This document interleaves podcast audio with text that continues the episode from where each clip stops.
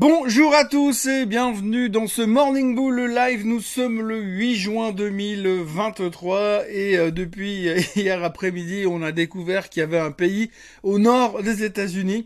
En tout cas, New York a découvert qu'il y avait un pays au nord des États-Unis et pas uniquement à cause des feux de forêt, aussi simplement parce que hier, la Banque Centrale du Canada a monté les taux de zéro virgule vingt-cinq pour cent et ça, ça nous a mis un tout petit peu le doute sur nos convictions actuelles, sur le futur des taux d'intérêt et le combat permanent pour pourfendre le dragon de l'inflation de la part de la Banque centrale américaine.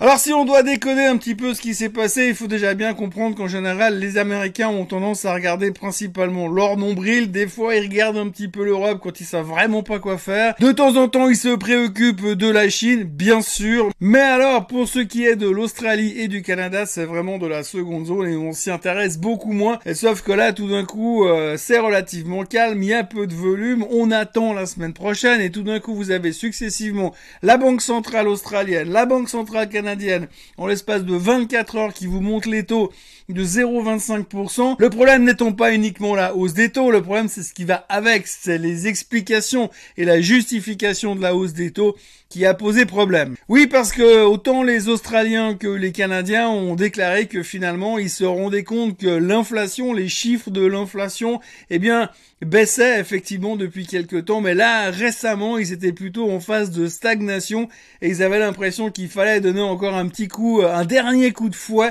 pour que ça descende définitivement, que finalement l'économie était un peu plus forte que ce qu'ils attendaient et que cette force relative les forçait donc à monter les taux pour essayer de donner la dernière pression sur l'inflation afin que l'on puisse clôturer le sujet une fois pour toutes d'ici les six prochains mois. Donc du coup, eh bien, soudainement New York a pris conscience que c'était pas forcément une bonne nouvelle parce que ça veut pas dire que les États-Unis sont immunisés par rapport à cet effet stagnation dans la baisse de l'inflation. Résultat, on s'est dit hm, peut-être que la Fed va devoir faire quelque chose. Alors évidemment, on s'est pas dit tout de suite que la Fed va faire quelque chose la semaine prochaine, mais on a commencé à se dire peut-être que la Fed va faire quelque chose au mois de juillet. Parce que jusqu'à maintenant, on n'avait jamais parlé du F O M C meeting du mois de juillet, parce qu'on était en mode, il faut attendre le, le F O M C meeting du mois de juin, parce qu'après, on saura. Et là, on est en train de se dire, on va pas trop s'occuper dessus du mois de juin, mais on va commencer à réfléchir sur ce qui pourrait éventuellement se passer au mois de juillet. Et puis c'est bien, ça va nous occuper parce que c'est la troisième semaine de juillet. Donc on a encore quasiment plus de, plus de cinq semaines à se taper avant de se farcir le F O M C meeting du mois de juillet. Donc du coup, statistiquement, eh bien, on, on s'attend à une probabilité de hausse des taux en juin de trente pour cent, donc a priori c'est relativement faible. Par contre, on est en train de partir sur les soixante pour cent pour le meeting du mois de juillet. Et vous me direz donc, et puis après tout, qu'est-ce que ça change zéro virgule vingt-cinq pour cent? Et c'est vrai, zéro virgule vingt-cinq pour cent, quand vous êtes passé de zéro à six pour cent, forcément c'est pas ce qui va changer la photo finish. Cependant, cependant, nous avons cette immense qualité, cette immense capacité à se dire comment est-ce que je pourrais prendre cette mauvaise nouvelle et la coller sur le marché pour en tirer des idées d'investissement ou des idées de trading. Eh bien, hier, on était assez logique. On s'est dit, ouh, mais si les taux montent, c'est pas bon pour les sociétés technologiques. Parce que si les taux sont très très hauts, eh bien, pour les sociétés technologiques, eh bien, ça veut dire qu'elles sont beaucoup trop valorisées. Donc, du coup, eh bien, à ce moment-là, on a tapé sur les technos. Donc, en gros, taper sur les technos aujourd'hui, ça veut quand même dire, on tape sur les Magnificent Seven, hein. Donc, les sept actions qui ont permis au marché de monter jusque-là, vraiment. Et donc, c'est les sept plus grosses. On tape là-dessus pour les faire baisser et faire baisser le Nasdaq. Et quand on veut racheter, ben on rachète que les sept là. En fait, peut-être qu'il faudrait arrêter d'appeler ça le S and P cinq cents, mais le S and P sept finalement, parce qu'il n'y a que ces sept actions qui font bouger le marché pour l'instant. Bref, donc du coup, hier soir, on a tapé sur ces sept actions. Et donc, le Nasdaq a baissé de plus de un pour cent, pas, pas loin de un virgule trois pour cent. Et puis, le S and P a baissé aussi une bricole. Par contre, c'est le Dow Jones qui s'en sort plutôt bien parce que là, soudainement, hier, bah, les gens, ils sont revenus se positionner sur les actions qui payent des dividendes, qui sont des trucs, on va dire, allez, pff, chiant. Voilà. Donc, on a repris les vieilles actions qui payent des dividendes et qui sont là depuis cent cinquante ans. On se dit, il se passera pas grand chose, mais au moins, on touche un dividende. Et puis, sur le long terme, ça fait que de monter. Du Warren Buffett, quoi. Donc, voilà la réflexion qu'on s'est fait hier. On s'est dit, ben, la techno, pour l'instant, autant prendre les profits à quelques jours du F O M C meeting. Ne soyons pas plus royalistes que le roi. Soyons prudents.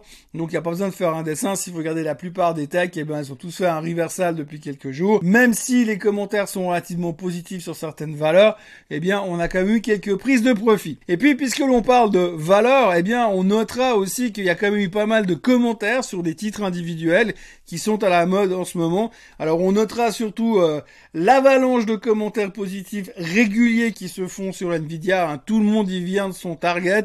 Oui, euh, Nvidia va à quatre cents, Nvidia va à cinq cents, Nvidia va à cinq cent cinquante. Tout le monde est super, super, super constructif sur Nvidia. Il n'y a aucun doute.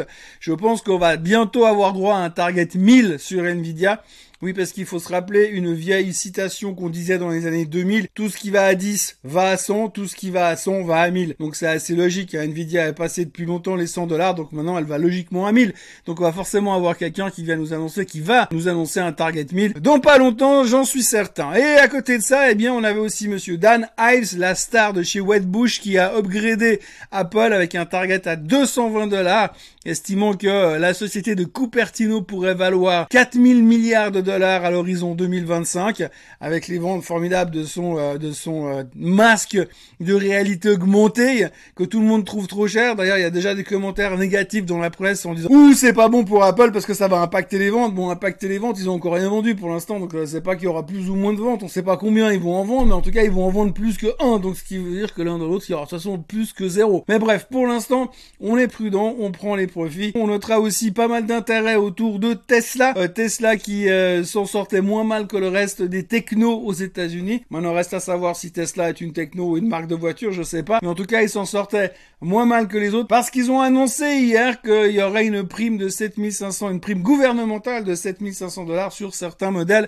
de la gamme de Tesla. Donc ça, c'était plutôt encourageant. Et puis, on terminera avec une annonce assez spectaculaire.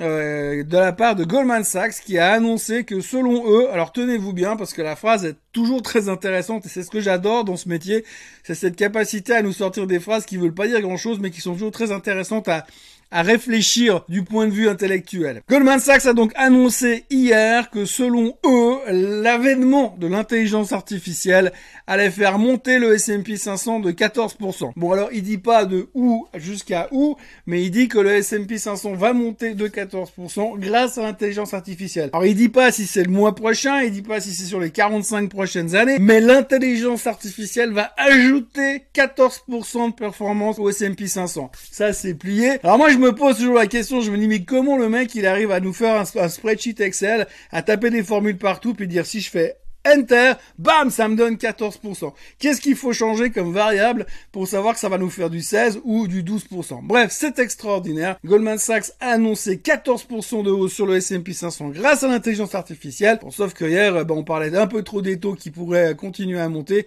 et que c'est pas super populaire pour les technos. Donc, les technos baissaient hier. Alors, comme vous le voyez, notre vision est toujours à extrêmement court terme. On se pose pas des questions un peu plus loin que le bout de notre nez. En aéronautique, on dirait qu'on on vole à vue. Eh bien oui, effectivement, on vole à vue. Et puis, dernière chose à retenir, euh, en dehors du fait que l'on parle beaucoup euh, de la des problèmes de liquidité, donc le fait que le gouvernement, je vous en parle depuis deux semaines, je suis désolé, mais ça revient toujours et encore, les problèmes de liquidité. On va devoir emprunter, enfin le gouvernement, pas moi, enfin le gouvernement américain va devoir emprunter beaucoup d'argent, et donc c'est euh, ça pourrait avoir un impact sur le marché. Ce qui est assez intéressant, c'est que tout le monde en parle, moi le premier, mais personne n'est capable de vous dire ce que ça va avoir comme impact réel sur le marché, aussi bien des obligations, aussi bien du marché des actions. On n'a aucune visibilité et on ne sait vraiment pas ce qui pourrait se passer. On sait qu'il y a un truc qui va se passer, mais quoi, c'est assez mystérieux. Donc, euh, à surveiller quand même. Gardons un œil sur le marché obligataire, gardons un œil sur euh, les euh, discussions et ce qui pourrait être annoncé par le Trésor américain. Ça peut toujours faire bouger les marchés dans un sens ou dans l'autre. Et puis, on notera aussi que Madame Yellen a été interviewée hier sur C N B C et lors de cette interview, elle a expliqué elle a exprimé ses craintes par rapport à l'immobilier commercial qui est en train de ralentir de manière assez drastique aux États-Unis. Forcément, les gens ont changé leurs habitudes de travail, ont changé leur manière de travailler. Et résultat, résultat, eh bien, les immenses bâtiments dédiés aux commerciales sont en train de ralentir et il pourrait avoir des conséquences. Les chiffres sont stratosphériques. Et Madame Yellen a exprimé ses craintes par rapport au fait qu'il pourrait y avoir un impact sur les banques. Alors ça tombe super bien parce que si cette année on se rend compte que les banques ont mal évalué le risque sur l'immobilier commercial, ça risque d'être assez sympa à observer. En plus, surtout, surtout en plus, parce que les banques, elles ont quand même fait une année deux mille vingt-trois absolument mythique après ce qui s'est passé au mois de mars. Je sais qu'on a tous oublié ce qui s'est passé au mois de mars, mais si vous regardez un peu dans les livres d'histoire, il s'est passé plein de trucs au mois de mars dans le secteur bancaire. Voilà ce que l'on peut raconter aujourd'hui. Donc on est toujours un peu coincé au milieu de nulle part. Euh, on est plutôt content parce que les indices sont à des niveaux constructifs. On n'a pas vraiment peur. La volatilité le montre toujours et encore. Hein. On a une confiance relativement importante. Je pense que l'événement sur les taux canadiens et australiens hier dans un autre environnement nous aurait coûté beaucoup plus cher que ce qui s'est passé hier. Donc on voit qu'il y a une résilience assez forte. D'ailleurs ce matin quand vous lisez la presse, vous avez déjà pas mal de gens qui disent oui mais il faut profiter de la faiblesse pour acheter, faiblesse de zéro virgule trois pour cent sur le S and P cinq cents. Bref, euh, donc tout ça fait que on est plutôt euh, constructif et puis on va, euh, j'ai envie de dire, jour après jour, on suit jour après jour les nouvelles qui pourraient nous donner une indication sur la suite et puis gentiment on va quand même se retrouver mercredi prochain et là nous saurons et notre vie sera sûrement différente. Euh, voilà, pour l'instant, les futurs sont légèrement en baisse. Aujourd'hui, nous aurons les non-farm payrolls, mais en France. On aura aussi le P I B européen ainsi que le chômage en Europe. Et puis, on aura les jobless claims aux États-Unis qui ne devrait pas manquer de nous montrer encore une fois que le monde de l'emploi aux États-Unis cartonne et que ça va plutôt pas mal. Donc, est-ce inflationniste ou pas? Autrement, je vous encourage à vous abonner à la chaîne Swissquote en français, de liker cette vidéo et de revenir demain pour le dernier Morning Bull Live de la semaine. Passez une excellente journée et on se voit demain. Bye bye.